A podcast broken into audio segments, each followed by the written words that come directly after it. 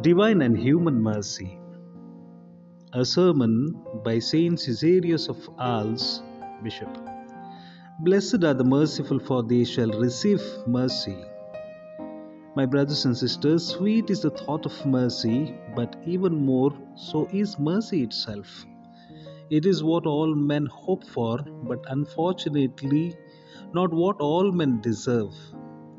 For while all men wish to receive it, only a few are willing to give it.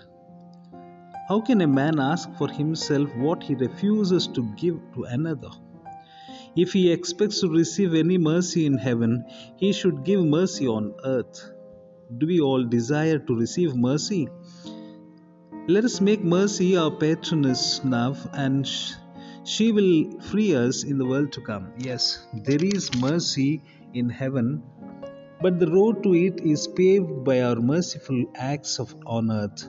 As scripture says, Lord, your mercy is in heaven.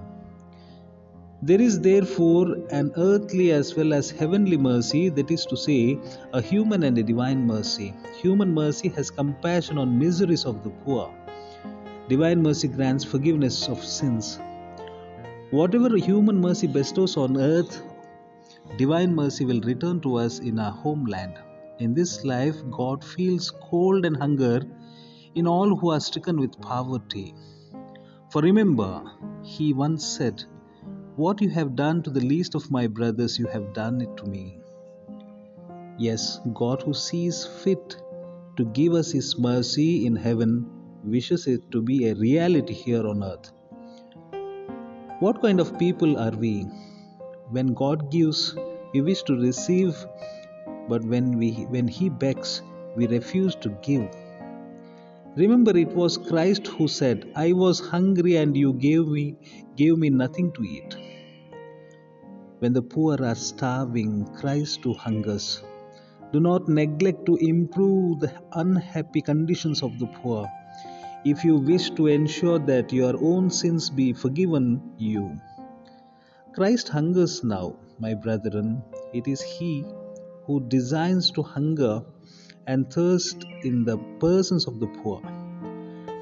And what he will return in heaven tomorrow is what he receives here on earth today. What do you wish for? What do you pray for, my dear brothers and sisters, when you come to church? Is it mercy? How can it be anything else? Show mercy. Then while you are on earth, and mercy will be shown to you in heaven. A poor person asks for you for something, you ask for God something.